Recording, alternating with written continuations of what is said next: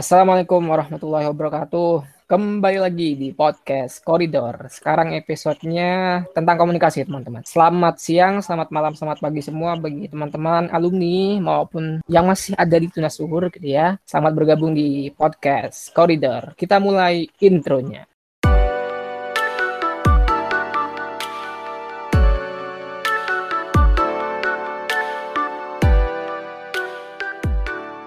Pada hari ini gitu ya. Nanti kita kenalan lebih jauh, lebih dalam lagi sama narasumber kita yang episode kali ini akan bicara tentang komunikasi. Komunikasi ala milenial mungkin ya bisa dikatakan seperti itu. Komunikasi ya dalam sehari-hari, kemudian dalam mungkin di dunia kampus ataupun di dunia ke masyarakat. Kita langsung saja undang narasumbernya. Halo. Halo. Oh, deh. ada siapa di sana? ada Iyep di sini. ada Mbak Iyep. Mbak Iyep nih kalau boleh kenalan sih, pasti namanya bukan Iyep nama panjangnya nih. Nah, mungkin iya. kenalan aja Mbak Iyep langsung Mbak Iyep. Nama, kemudian mungkin kesibukan sekarang, lagi kuliah atau lagi nggarap apa gitu ya, bisa kenalan. Uh, halo teman-teman, nama asliku, nama panjang lengkap Ifrita Regina Putri lulusan SMA Tunas Luhur angkatan 9 G9. Uh, kebetulan sekarang sebenarnya lagi nggak sibuk apa-apa kecuali fokus skripsi ya, soalnya sudah semester akhir begitu. Hmm, iya. Mbak Yep angkatan 9 atau orang anak TL mungkin kebanyakan bilangnya G9 gitu ya. Bener ya Mbak Yep ya? Iya bener. Oke. Nah, kalau di kampus ini ngambil jurusan apa? Kemudian di mana sih kampusnya Mbak Yep nih? Oh iya, uh, aku dari Universitas Muhammadiyah Malang, jurusannya Ilmu Komunikasi. Dari sini aku ambil peminatan ini Mas, Public oh. Relations, jadi kehumasan gitu. Oh, cocok nanti ini direkrut sama koridor jadi humas koridor ya. Wah, menggeser teman-teman nanti. Iya, iya. Nah, mungkin bisa dikasih tahu sedikit ya uh, kenalan tentang jurusan ilmu komunikasi terutama di, tentang PR ya public relation tadi itu. Sedikit hmm. gambaran lah teman-teman. Seperti apa sih ilmu komunikasi itu? Iya iya. Uh, ilmu komunikasi sebenarnya ilmu yang ini ya netral gitu kayak bisa masuk ke segala aspek gitu ya. Jadi kalau buat PR sendiri uh, fokusnya tuh kan ke kehumasannya sendiri. Jadi uh, di PR kita bakal belajar gimana cara ngatasin kalau misalkan kayak kita misalkan di suatu perusahaan gitu bertindak sebagai PR kayak bagaimana menghadapin kalau ada krisis terus gimana cara kita ngebangun strategi buat menarik uh, konsumen atau menarik minat baik dari pelanggan gitu. Soalnya kan PR di sini tujuannya buat membentuk citra gitu mas.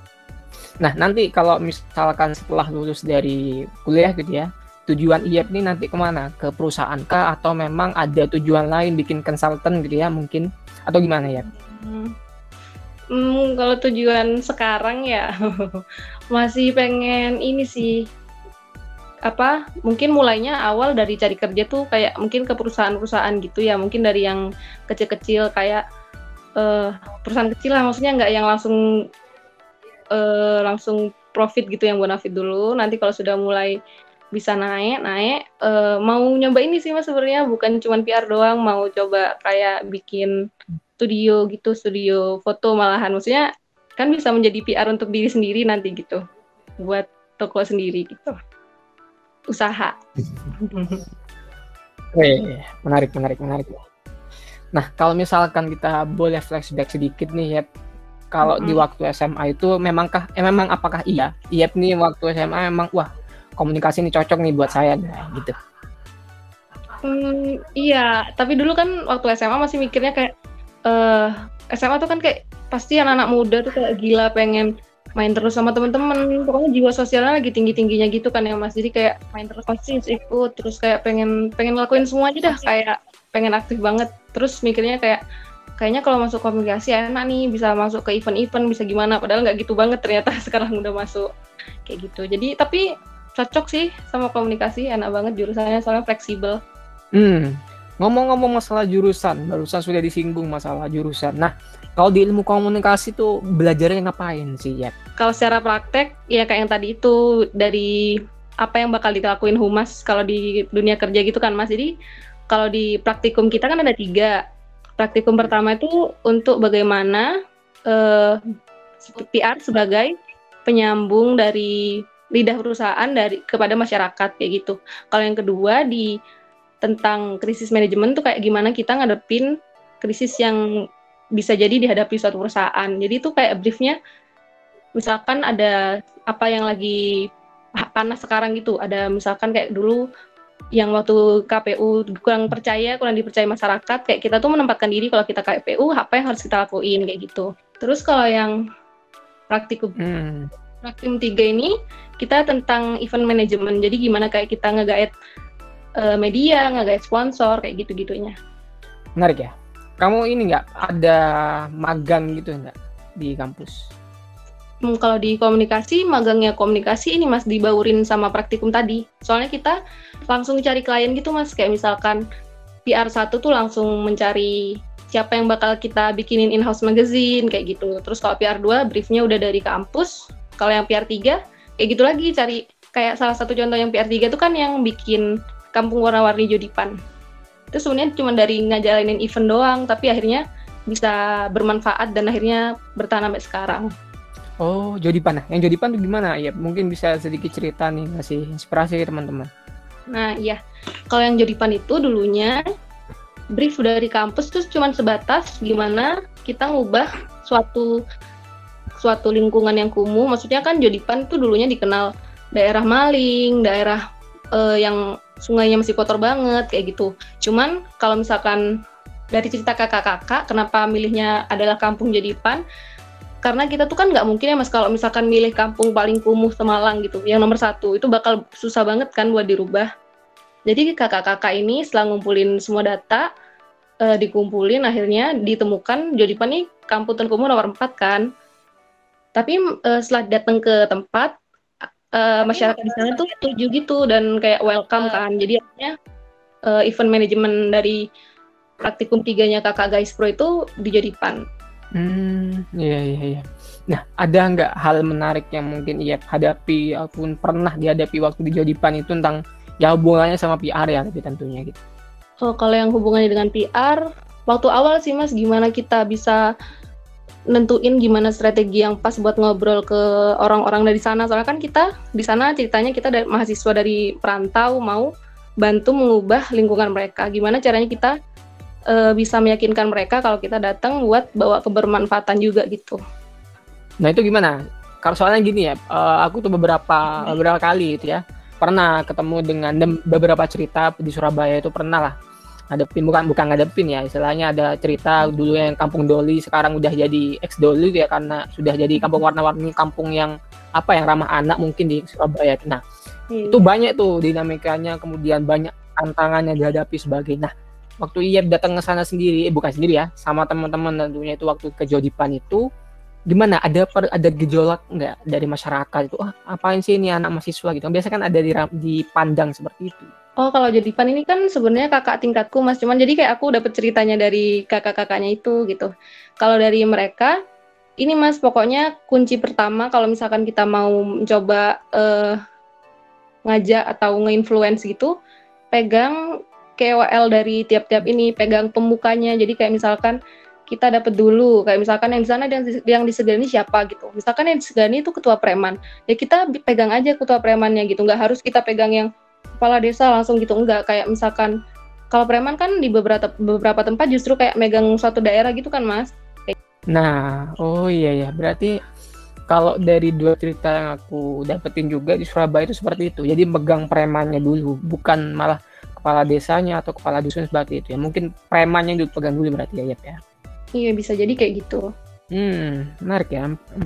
Hampir ada kesamaan pendekatan yang dilakukan di Jodipan kemudian di Surabaya juga seperti itu. Nah oke okay lah menarik sekali sih ceritanya Mbak Iyap nanti mungkin ada sesi tersendiri nih buat ngebahas tentang ya gimana yang influence orang kemudian terutama menghadapi masyarakat ya komunikasi dalam bermasyarakat tentunya beda dengan kita berkomunikasi dengan orang-orang seusia kita ya seusia Iyat juga kemudian ya kan pasti beda gitu nah ngomong-ngomong tentang itu ya gitu ya. Gimana sih ya untuk berkomunikasi terutama dengan orang baru nih uh, secara umum gitu kan ya mas ya? Eh kalau kalau kita mau mengenal orang baru tuh pastinya kan kita harus jadi orang menempatkan diri kita sebagai orang yang akan kita ajak ngobrol gitu kan. Kayak kita harus tahu mungkin dengan standar kita dulu kayak gitu orang yang asik menurut kita tuh kayak gimana sih kayak gitu kan. Tapi secara umum tuh orang akan senang berbicara sama kita kalau misalkan kita tuh terlihat tertarik sama apa yang orang itu omongin juga bareng kita. Jadi eh, pertama-tama kita jangan jangan sampai nunjukin sikap kayak ngeremehkan gitu. Kayak misalkan kita di join grup volunteer baru gitu ya. Terus uh, kita nih udah banyak gitu pengenalannya. Kayak CV-nya udah full gitu. Terus kayak karena kita udah ngerasa jago terus kayak kalau ngobrol sama orang tuh malah bers kayak bersifat jatuhin gitu kayak ngeremehin gitu kan. Orang jadi males juga kalau kayak gitu ngobrolnya. Abis itu kalau yang kedua tuh hmm, kita bisa-bisanya baca baca lingkungan. Misalkan kayak kalau misalkan kita kayak lagi ngumpul gitu kan bisa siapa tahu kelihatan wallpaper HP temen gitu. Terus wallpapernya ada fotonya di O gitu. Atau Korea-Korea lain yang sebenarnya kita nggak kenal ya. Tapi kan kalau udah oriental gitu kan udah kelihatan K-popnya. Bisa di kayak bisa kita tarik ke obrolan yang bakal bawa ke K-pop gitu. Kayak tadi aku lihat foto HP kamu ini emang sukanya apa gitu. Tapi jangan kalau misalkan kita army terus ketemu fans EXO jangan dibahas mendingan nanti malah tengkar. Terus juga kayak baca lingkungan tuh bisa uh, gini misalkan kayak cewek-cewek. Cewek-cewek kan sekarang lagi rame yang pakai kayak pasmina putih gitu kan atau enggak kayak pasmina cat gitu. Kalau cewek yang kayak gitu tuh biasanya cewek-cewek yang uh, punya TikTok atau yang apa punya figur selebgram favorit mereka kayak gitu itu bisa dibawa ke sana kamu sebenarnya senang siapa sih Rachel nya nggak sih kayak gitu-gitu nanti ditarik ke yang lain lagi ngobrolnya Habis gitu juga kalau kita nih sebagai manusia dasarnya tuh suka dipuji nggak sih mas? Hmm, benar sekali, benar. Sampai melambung tuh dipuji. Iya kan kalau udah kayak dipuji, wah orang nih seneng sama aku kan bakal rasanya kayak gitu. Jadi uh, sebisa mungkin nggak sebisa mungkin sih. Uh, kalau bisa tuh kita kayak salah-salahin kasih pujian gitu, tapi bukan pujian yang berlebihan, wah cantik banget gitu, enggak kayak ini ya apa namanya apa ngobrol sama kamu kayak kelihatan gitu loh kalau misalkan banyak wawasannya lah atau gimana gitu. Terus kasih pujian tuh juga biasanya manjur sama orang yang usianya lebih dewasa dari kita. Kayak misalkan kayak orang sama orang tua, sama dosen, sama uh, calon mertua gitu. Misalkan kayak kita mau mencuri hati, mencuri hati calon mertua kita nantinya. Itu bisa aja kayak oh bu tadi saya lihat di depan ada ini aglonema aglonemanya bagus kayak gitu ibu saya juga nyari tapi nggak nemu kayak gitu-gitu atau puji tataan kursi di ruang tamunya yang bagus juga atau bahas tentang anaknya yang menurut kita sukses kayak gitu pasti orang tua udah bakal senang oh iya anak saya gini gitu bakal dilanjutin terus juga uh, kita harus merhatiin ini sih uh, hal kecil kayak yang apa yang bakal kita pakai buat pertemuan-pertemuan tertentu gitu. Misalkan kita bakal ketemu orang orang banyak gitu di pengajian. Kan nggak mungkin kita bakal pakai baju yang legging kah yang ngetet-ngetet gitu. Terus apalagi nggak kerudungan. Kan kalau pengajian pasti pakainya kayak gamis. Terus kayak kerudungnya di netizen netizen kayak gitu. Kalau misalkan kayak kita datang ke konser juga kan kalau pakai gamis agak ribet ya mungkin pakainya jeans atau kayak gimana gimana yang seru gitu dilihatnya kayak gitu. terus yang terakhir hmm, ini dari pertemuan pertama sama orang tuh jangan sampai terlalu banyak nutupin sisi kita gitu nanti lama-lama kalau misalkan kebuka satu-satu orang lain kalau ternyata wah beda ya dari yang awal gitu bakal cepet perginya biasanya soalnya kayak gitu. Nah mungkin gini ya ya mungkin aku aku saja mungkin ya ini hanya bersifat subjektif dari aku pribadi gitu. Ya tadi kan beberapa apa mungkin ya tadi yang sudah dipaparin sama Iyep tadi. Nah apakah nanti kalau semisal kita berada di lingkungan yang baru kemudian bertemu dengan orang-orang baru ini kan pastinya kita tidak boleh menutup diri. Nah, apakah kita itu juga harus sok asik biar kita diterima ataukah seperti apa sih tanggapan kita kalau misalnya kita berada di lingkungan yang baru? Hmm, kalau sok asiknya mungkin iya mas tapi nggak yang sampai berlebihan gitu. Kayak sok asik yang yang masih nggak kelewatan batas gitu kayak sok asiknya kalau udah kayak sampai yang bikin lawan bicara kita nunjukin gestur gak nyaman kan berarti udah di luar ini yang mereka toleransinya mereka kayak gitu. Tapi kalau asiknya harus sih buat nyairin suasana gitu. Hmm, oke oke oke. Nah tadi dari beberapa poin yang Iyap sampaikan itu itu kak apakah kita juga perlu ya ya ya untuk riset gitu ya tentang ya stalking ya bahasa sekarang soal stalk mm -hmm. teman-teman atau teman-teman baru kita oh ternyata orang seperti ini di media sosial seperti itu perlu nggak ya perlu banget sih kayaknya mas soalnya kan beberapa perusahaan pun sekarang juga nerapin kayak gitu ya pasti kalau daftar magang daftar uh, buat kerja buat apa pun tuh kayaknya sekarang bakal nyertain akun media sosial kita kan gitu. soalnya buat ngenal lewat sosial media tuh udah lumayan gitu kayak tahu postingan kita biasanya apakah tentang langit-langit atau biasanya kita ngepost fan girling atau anak ini suka main game gitu. Jadi lewat sosial media udah kebaca sekali sih harusnya. Hmm, iya iya, menarik ya. Menarik sekarang juga karena media sosial ini juga betul tadi kata iya tadi tentang perusahaan-perusahaan yang sekarang juga sudah menautkan akun media sosial calonnya gitu ya, calon karyawannya kayak gitu. Mm-hmm. Oke oke oke, menarik menarik. Nah tadi ada poin yang menarik nih, mungkin bagi teman-teman seumuran atau yang lebih senior dari saya nih ya, yang calon mertua tadi, wah itu perlu diterapkan gitu ya. Tadi kata iya tadi. Diterapkan Mas Alfi juga nggak sih? itu bukan pengalaman pribadi ya, ya. bukan bukan. Oke oke oke. Nah kalau semisal nih kan kita sudah kenal gitu ya, sudah mulai mencoba untuk membuka diri. Nah, mm gimana sih ya untuk apa ya untuk bisa obrolan kita topik kita itu menyenangkan dan ya ngalir gitu aja gitu lah. Nggak usah terlalu kaku nggak terlalu kaku dalam topik.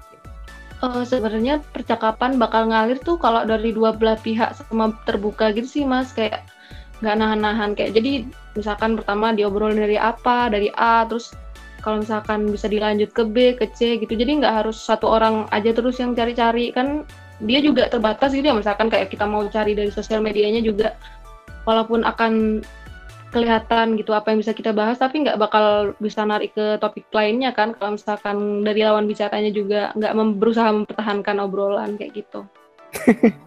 Iya ya. Aku juga sering sekali menghadapi bahasanya aku juga kehabisan topik. Apalagi kan uh, ketemu baru kenal gitu ya topik apa lagi yang mau dibicarakan itu sering sekali aku menghadapi baik aku sendiri maupun teman-temanku gitu. Nah ada nggak nih ada suatu ketika ya ketika mencari topik diem nih diem beberapa menit kemudian sambil ini langsung nyaut bareng barengan gitu. Pernah nggak kamu ngalamin kayak gitu juga? Iya benar kayaknya semua orang pernah nggak sih mas? Bener bener bener. Iya jadi kan ketika uh, ketika berusaha untuk cari nah, ketika berusaha untuk mencari topiknya diem bentar kemudian si pembicara nyaut terus kemudian yang mau diobrolin juga sama-sama nyaut gitu. Jadi ya, oh, kamu duluan kamu duluan gitu. Habis moment of silence tiba-tiba ngomongnya bareng makin canggung jadinya. Nah perlu nggak sih kalau misalkan kita tuh harus apa ya bersikap seperti kalau dalam ekspresi ada fake smile gitu ya kalau misalkan dalam apa public speaking tuh gimana? Perlu nggak dalam ya apa namanya PR apa dalam ilmu komunikasi tentunya itu perlu nggak kita berpura-pura asik ya berpura-pura tahu tentang yang mungkin yang mereka sukai? Uh, itu sih kalau menurutku uh, pasti kan baik dari lingkungan kita dari temen dunia nyata atau dunia maya tuh kayak pasti heterogen gitu kan mas? Kita uh, bisa belajar dari orang lain kan? Jadi misalkan walaupun aku nggak begitu ngerti Koreaan gitu sekarang kayak lihat orang-orang update story penthouse, lihat orang-orang update story uh, tim Han Ji Pyong atau tim Nam Dosan kayak itu kan kayak oh ini rame nih berarti nih gitu. Walaupun aku nggak ngerti juga tapi kayak kita tahu luarnya aja bisa dibawa juga oh, ke obrolan. Cuman jangan dibuat terlalu dalam nanti kita yang kemakan omongan sendiri nggak ngerti apa-apa kayak gitu. Iya iya benar benar benar. Jadi luarnya aja ya kalau misalnya intinya aja dan terlalu dalam terlalu dalam pun juga kita juga wah takutnya diserang balik nih gimana nggak ngerti ya kan? Nah ini juga kalau sekarang kan mungkin kita hanya bisa berkomunikasi via online sebagainya. Kalau semisal nih ya bisa nanti dikasih ini ya kasih tips juga. Gimana sih kalau untuk menampilkan bahasa tubuh kita saat kita berbicara dengan orang lain ya baik itu orang baru maupun orang yang sudah kita kenal waktu kalau kalau apa kalau sudah bertatapan langsung ataupun secara online gimana ya uh, kalau dari gestur tubuh gitu uh, kalau menurut aku tetap memposisikan diri gimana kita pengen orang lain tuh pengen orang lain pengen orang lain lihat kita seperti apa gitu. Misalkan kayak kalau misalkan aku diem gitu kaku terus gitu kan orang lain juga mikirnya ini kenapa orangnya kok diem terus? Ya apa aku nggak seru? Ya kayak gitu kan. Jadi kayak kalau misalkan ada ada lawan bicara lagi ngelawak gitu ya kita timpalinya ketawanya jangan bohong-bohong jangan gitu. Kayak lepasin aja ketawanya. Terus kayak kalau misalkan lagi lucu kita orangnya reflekkan gitu pengen mukul pukul aja nggak apa-apa. Tapi jangan jangan yang terlalu min gitu kayak cetas gitu. Yang pelan-pelan yang seru-seru gitu mukulnya. Atau kalau misalkan lawan bicara lagi curhat serius gitu jangan jangan kita bawa main HP dengerinnya. Bener-bener fokus banget dengerin dia. Kayak gitu kan dia kalau orang yang lagi cerita lagi down atau gimana pengen dapat atensi dari orang lain juga kan kayak gitu.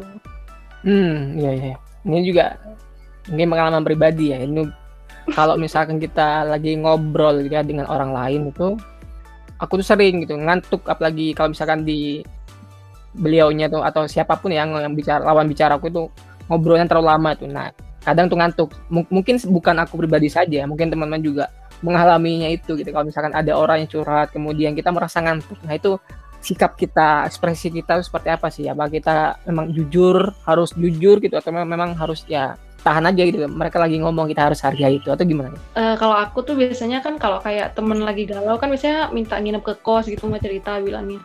Itu biasanya kalau cerita kan orang tuh bakal terbuka banget, bakal bener-bener ngeluarin semua perasaannya. Tuh kalau udah mulai malam gini kan ya mas ya udah jam 9 gitu mau tidur tuh pillow talk tuh orang-orang bener udah ngeluarin semua perasaan kan. Itu kayak kadang orang tuh cerita sampai jam satu sampai jam 2 gitu. Orang yang nggak biasa tidur malam kayak aku kan jadi kayak aduh nih selesainya kapan? gitu ya. Tapi jangan ditunjukin kayak gitunya. Kayak uh, mungkin kita kalau misalkan masih bisa kita tahan kayak kita dengerin dulu gitu. Siapa tahu kita bisa ngasih feedback yang baik buat dia biar dia ngerasa terhargai. Terus juga kalau emang udah bener-bener nggak tahan gitu aku biasanya aku bilang ini kamu cerita aku nggak apa-apa ya sambil tiduran gini ya. Kayaknya udah mulai lemas kayak gitu. Kayak dibilangin aja yang bener daripada dia cerita terus kitanya tiba-tiba udah tidur gitu kan malah kayak ah, jadi dari tadi ngobrol sama siapa? Kayak gitu. Kalau aku langsung ngomong aja sih kalau misalkan kayak udah bener-bener yang nggak tahan gitu kan soalnya kalau udah cerita yang deep gitu pastinya dia juga udah kenal deket sama kita kan gitu.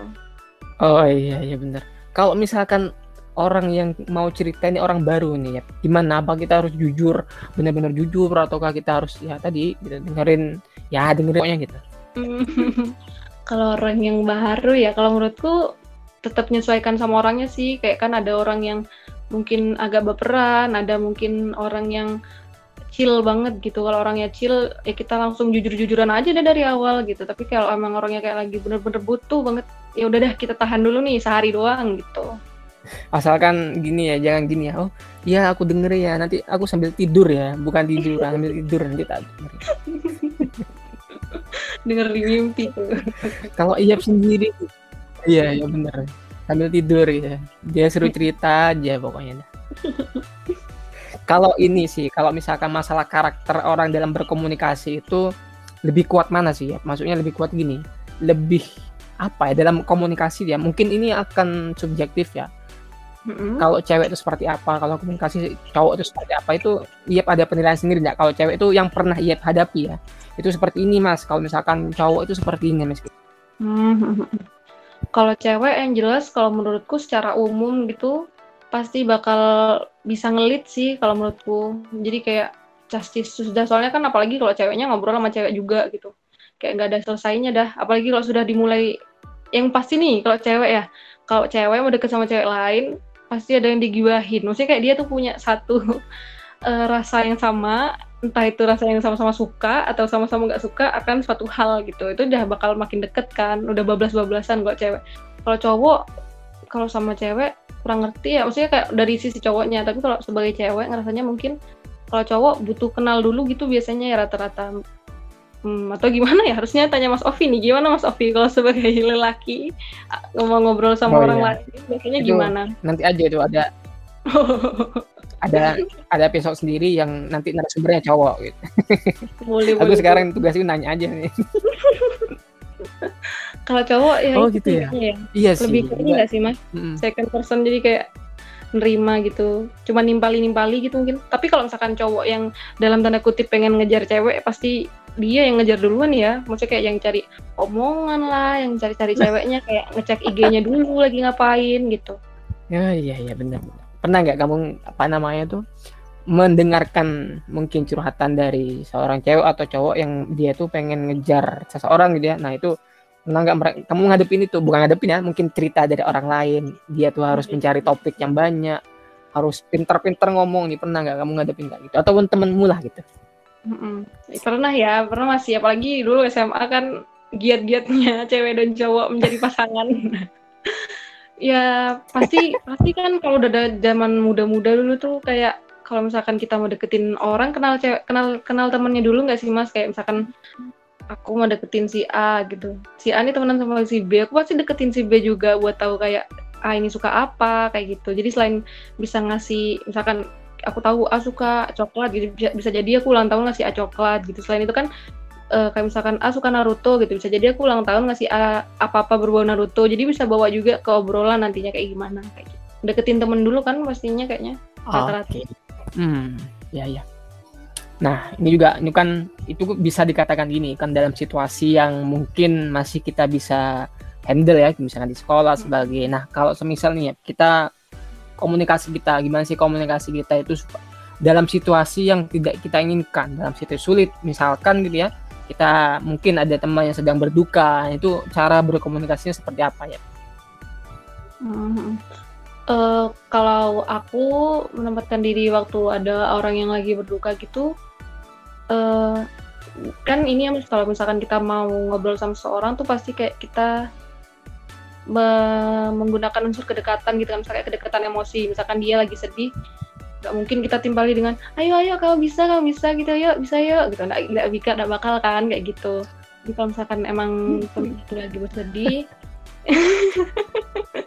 ya kita kayak uh, kalau misalkan kita kayak ngebayangkan kalau misalkan kita ada di posisi mereka gitu kita misalkan kayak kehilangan seseorang gitu bakal gimana rasanya.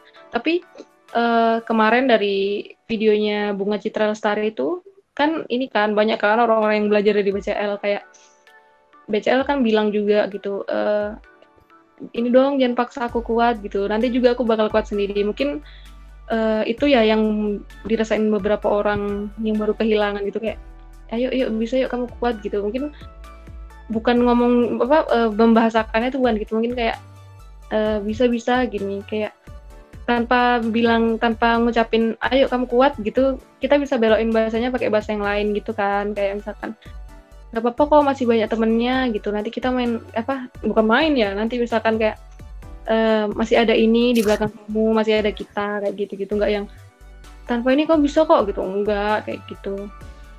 Jadi mereka tuh sesuai yang kata BCL gitu mereka tuh akan kuat pada waktunya gitu. Jadi jangan dipaksa kuat di awal-awal kehilangan kayak gitu. Hmm. kita boleh ber apa ya berempati ya cuma jangan terlalu berlebihan gitu ya ya. Mm -mm. itu mungkin uh, kalau misalkan nih anak-anak muda sekarang nih kan biasanya nih biasanya nih kan kalau misalkan curhat galau sebagainya masalah muda-mudi ya kan mm-hmm. itu kita sebagai orang yang mungkin yang akan di akan yang apa ya dicurhati lah dalam kutip di sama teman-teman ini nah itu kita tuh respon kita itu kan menanggapi suatu kesedihan itu apakah kita harus banyak mendengar ataukah banyak memberi saran ya gimana ya mm. Iya benar-benar. Kalau misalkan dalam keadaan susah gitu, biasanya orang-orang ini sih ya mas. Kalau aku pribadi tuh akan lebih butuh telinga gitu daripada wejangan-wejangan. Mungkin iya, aku juga butuh uh, sudut pandang orang lain gitu. Cuman kalau kita lagi down kayak, aduh, kayak ini udah buat berdiri sendiri aja nggak kuat gitu. Tapi orang lain cepet kayak, ayo bangun cepetan kita bisa bisa bisa gitu. Kayak kita masih butuhnya tuh telinga aja dengerin aja kayak kayak lagi bebannya berat gitu di badan banyak kalau misalkan kayak kita sharing ke orang gitu kayak aduh aku sumpah nih skripsi nggak selesai kayak gitu kan. Kayak di sharing gitu aja cuma ngomong gitu aja ke orang. Kalau ada yang dengerin tuh udah kayak wah udah hilang gitu rasanya setengah bebannya kayak gitu. Jadi kalau misalkan malah orang lain nimpali nimpali yang hmm, gimana ya kayak kayak yang menuntut gitu sifatnya jadi kayak capek lagi gitu orangnya. Padahal dia kan cuma pengen cerita kalau misalkan memang lagi berduka atau sedih kayak gitu. Dalam hal komunikasi juga ya apakah ini nanti tanya pendapatnya Yep juga. Nah, kan banyak sih orang yang bilang itu jangan saran ataupun ya ya kalau semisal orang itu nggak minta saran gitu. Penting dengerin aja. Dan gitu nggak setuju nggak? Hmm, setuju banget setuju banget. Iya sih juga kadang beberapa mungkin teman ya kalau misalkan tidak, tidak meminta saran sih sarannya juga jangan memberikan saran jangan jangan memberikan jangan menggurui ya istilahnya mm-hmm. mereka juga benar kata ya tadi cukup dengan mendengarkan apa yang mereka mungkin ingin curhatkan kan mereka juga senang ada teman aja untuk ada telinga aja untuk mendengarnya mereka sudah senang gitu ya mm-hmm. hmm. kalau kalau Iyap sendiri kalau Iyap sendiri ini pernah nggak ada di situasi yang mungkin temannya ini sedang berada dalam situasi yang susah sulit gitu? Gimana Mas Safi barusan? Kalau aku ada teman yang gimana? lagi sulit hmm. terus gimana Iyap uh, gimana nanggepinnya uh, gitu? pernah nggak nih temennya nih temennya nih oke. Okay. uh, pernah nggak kapasitas pribadi Iyap sendiri pernah nggak itu ada dalam situasi yang mungkin Iep sendiri dalam keadaan susah, terus kemudian butuh orang untuk mendengar, ataupun Iep pernah pernah punya teman, kemudian Iep tuh sebagai pendengar di sini. Pernah nggak ngalamin hal seperti, seperti semacam itu? Iya pernah ya, soalnya kan banyak ups and downs gitu kan, gitu. Kalau misalkan posisinya lagi aku yang kayak sedih gitu, kayak lagi butuh support gitu, terus cerita, kalau ada yang dengerin tuh kan, apalagi kalau ngasih support ya kan, misalkan kita ceritanya sedih karena merasa terzolimi gitu misalkan buat terzolimi kayak hmm, sedih karena suatu hal gitu deh ya. Kalau orang lain kayak kadang tuh gini nggak sih mas? Kayak kita sedih kita tuh pengen orang lain tuh kasih afirmasi aja ke kita kayak oh iya tuh enggak kok kamu bener? kayak gitu. Terusnya kayak pengen ada orang yang sebenarnya ada di kita gitu biar kita tuh nggak ngerasa sendiri gitu. Pernah nggak mas Ovi ngerasa gitu nggak ya? Egois pernah, kayaknya. pernah pernah, pernah. Nah, gini sih aku juga sekalian sekalian tanya juga ya Kalian tanya juga ke Yap nih, gimana sih kalau misalkan kita tuh uh, ada orang yang dengerin apa ada orang yang mungkin ngobrol sama kita terus kemudian kita tuh tanggapannya hanya afirmasi saja mengkonfirmasi aja gitu loh. Apakah hmm. orang yang mendengar itu akan merasa mungkin merasa nggak enak atau mungkin akan merasakan hal yang apa sih kok cuma konfirmasi aja nggak dengerin tak gitu. Gimana ya hmm, kalau aku tuh kadang justru butuh afirmasi itu sih kayak misalkan uh, lagi cerita padahal kan aku gini gitu kayak orang tuh kayak iya sih enggak kok kamu nggak salah kayak gitu. Cuman afirmasi gitu aja kayak nggak iyain gitu kayak kita cuman lagi butuh dukungan gitu udah cukup sih kadang kalau aku ngerasanya. Tapi mungkin beberapa kasus gitu kayak maunya juga ada timbal balik kan ya kayak respon yang lebih lagi daripada itu gitu.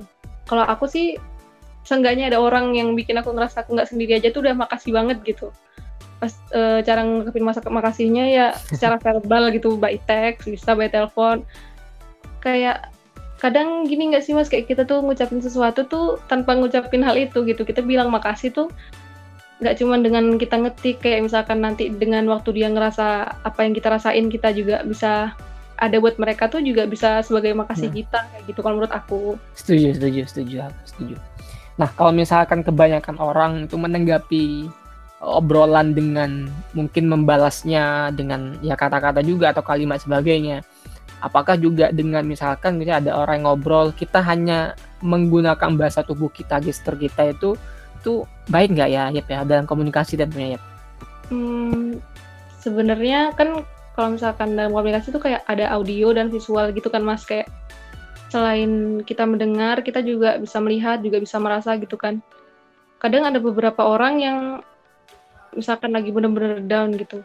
Dia tuh cuman butuh dielus pundaknya kayak gitu dielus punggungnya aja gitu. Itu udah kayak hilang gitu rasanya kayak udah luruh gitu rasanya setengah bebannya gitu. Ada juga yang butuh sambil diobrolin gitu kan. Sebenarnya balik lagi sih ke gimana lingkungan waktu kita ngadepin hal itu kayak gitu. Tapi semakin banyak indera yang dilibatkan akan semakin hmm. baik. Hmm. sama kayak misalkan efektivitas radio gitu. Uh, kan kalau radio kan hmm telinga kan yang bekerja. Jadi bakal kalau udah masuk telinga tuh informasi kita ciptainnya di kepala kayak kita langsung membayangkan. Jadi sifatnya radio tuh membangun imajinasi gitu kan. Kayak misalkan makanya di radio uh, syarat-syarat kalau misalkan kita mau siaran gitu tuh tidak tidak berbelit gitu. Jadi orang tuh kalau misalkan mau bayangin tuh gampang kayak gitu. Tapi itu kan susah kan mas kalau misalkan kayak cuman satu, cuman dari indera pendengar. Sedangkan kalau TV kita udah ada visualnya, kita udah ada uh, audionya juga jadi kayak kita nggak perlu membangun lagi di kepala gitu itu udah ada fakta-faktanya semuanya di depan mata kayak gitu kan jadi uh, kerja resepsi kita tuh oh. lebih baik kalau banyak indera dilibatkan kayak gitu Oh, sih. Oke, oke, oke. Ini pengetahuan baru juga nih kan buat saya juga dan teman-teman yang di rumah. Jadi teman-teman, kalau semisal ada yang curhat dengan kalian, jangan hanya dikedipkan mata ya teman-teman. yang curhat Mas Sofi Kadang gitu kan ya. Kadang gitu kan ada ada ya teman-teman mungkin beberapa lah gitu ya dengar cerita gitu ya dengar cerita cuma ngedip mm, mm, gitu. Cuma menganggukkan kepala kemudian ya cuma ngedipkan mata juga ya.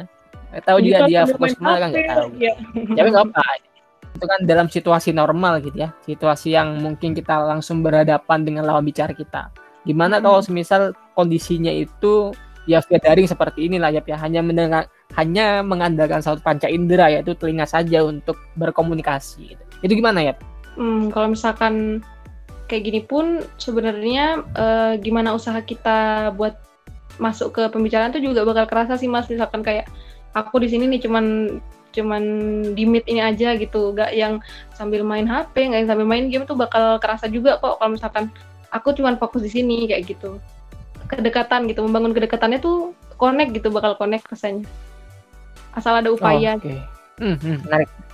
Ada upaya cuma penting ada upaya ya yang meskipun iya iya aja jawabannya iya iya, iya itu kan ada upaya ya. Kalau ini sih kalau ngomongin masalah topik ya gitu pasti ini sih. Jadi mungkin ini kalau aku sebagai posisi cowok ini kan sebagai orang yang dirugikan kalau orang-orang bilang gitu ya cowok itu harus selalu banyak topik yang dibicarakan ya, kan ya itu gimana sih ya buat nyari topik itu biar apalagi kalau misalkan anggap lah ya situasi case-nya adalah kita lagi deketin cewek nih kan lagi hmm. deketin hmm. perempuan yang kita suka sebagainya biar percakapan itu cocok kemudian sejalan itu enggak enggak apa yang enggak menyakiti tidak sensitif sebagainya itu gimana ya? Um, yang jelas kita perlu kenal ini dulu ya secara garis besar orangnya kayak gimana. Maksudnya walaupun kita love at the first sight gitu kayak pertama lihat wah langsung suka gitu. Kita kan dari lihat orang itu kayak bisa tahu dia tuh orang yang kalem atau orang yang gerapiaan dari cara pakai bajunya kayak gimana kayak gitu. Dari situ dulu misalkan kita pertama chat gitu. Kalau misalkan kita chatnya dia udah nunjukin kayak nggak nyaman gitu kan maksudnya kayak cewek tuh bakal kelihatan gitu kan mas? Kayak wah nggak suka nih orang sama aku kayak gitu. Kalau misalkan udah kayak gitu jangan terlalu push too hard gitu jangan terlalu ditekan ditekan. Pokoknya harus kenal harus deket sekarang gitu. Jangan gitu kayak bertahap dulu mungkin kayak tarik ulur gitu kayak ya udah sekarang aku chat besok nggak dulu deh kalau emang nggak ada gitu. Kayak ada momen apa oh ya udah chat deh mumpung misalkan tadi aku habis ketemu ini misalkan ketemu buku yang lagi pengen dibeli gitu di Instagram dia kayak gitu-gitu. Itu baru langsung kayak bahas lagi selama ada ada momentum gitu langsung dimanfaatin lagi. Tapi jangan terlalu langsung enggak aku mau deket pokoknya sekarang aku mau deket gitu. Kayak gitu kan cewek-cewek juga banyak risih gitu kan mas biasanya. Hmm, iya sih benar-benar eh bener. Nggak tahu ya bener apa enggak nggak tahu. Keceplosan deh. Nah itu, ya itu kan, itu kan cerita dari teman-teman ya ini ya. Teman-teman, teman-teman ini gini ya. Sabar ya teman-teman. Apa benar ya, ya kalau misal bener nggak sih ya bahwasanya itu memang laki-laki itu memang diharuskan untuk uh, semacam mengontrol pembicaraan, tapi pembicaraan juga dari laki-laki. Itu memang seperti itu apa ataukah memang dari sudut pandang perempuan beda atau seperti apa ya? Kalau dari sudut pandang perempuan yang seperti aku gitu. Enggak sih kayak kan sekarang udah emansipasi besar-besaran maksudnya nggak cuma emansipasi wanita, semuanya sudah beremansipasi.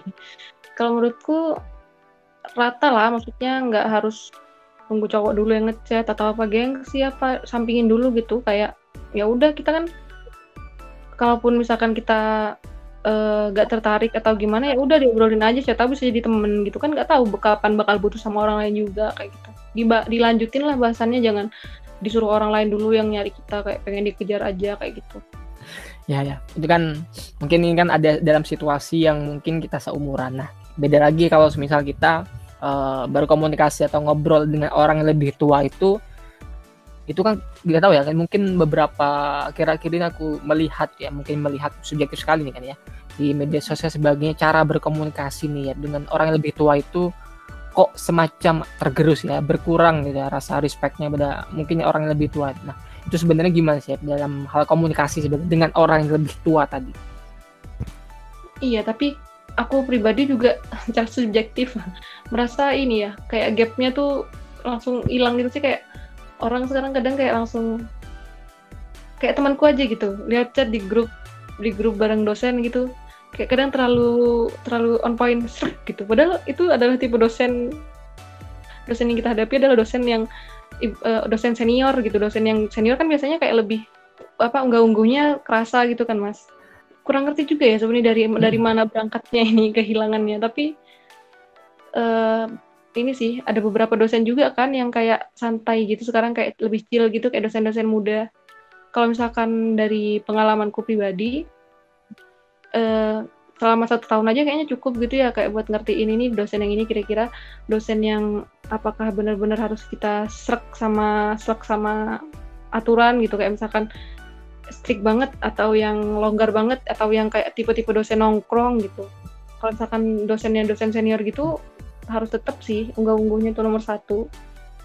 Ya benar-benar Bener sih. Ini kan apalagi sekarang lihat juga kan lagi skripsi gitu ya. Kan pasti yang namanya komunikasi dengan dosen itu kan intens ya apalagi dengan dosen pembimbing.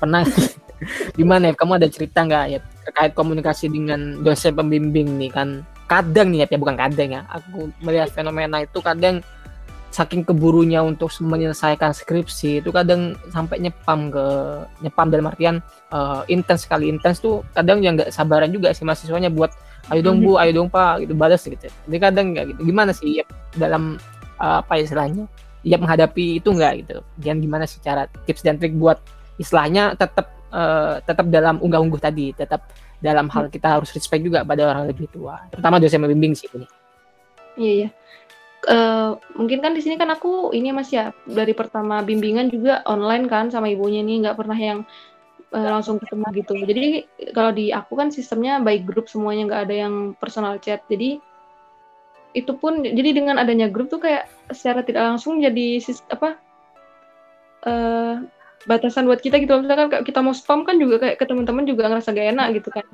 Tapi karena kan dosen sibuk kan emangnya mas basicnya. Jadi kalau misalkan kayak aku udah ngirim progresku terus dua minggu gitu nggak dibales, aku baru tuh kayak mulai misalkan uh, sekarang aku chat gitu ibunya ngerit langsung tapi nggak dibalas gitu kayak besoknya tuh tunggu dulu dah gitu tunggu anak-anak ada yang ada yang ini lagi baru kayak besoknya dua lagi aku up lagi kayak gitu maksudnya jang, apa nggak ngelewati nggak ngelewati terlalu banyak hari buat nggak ngapa-ngapain tapi juga nggak yang tiap hari terus kayak sampai nge PC gitu enggak jadi tetap di tetap di grup semuanya kan. Jadi ya gitu dah.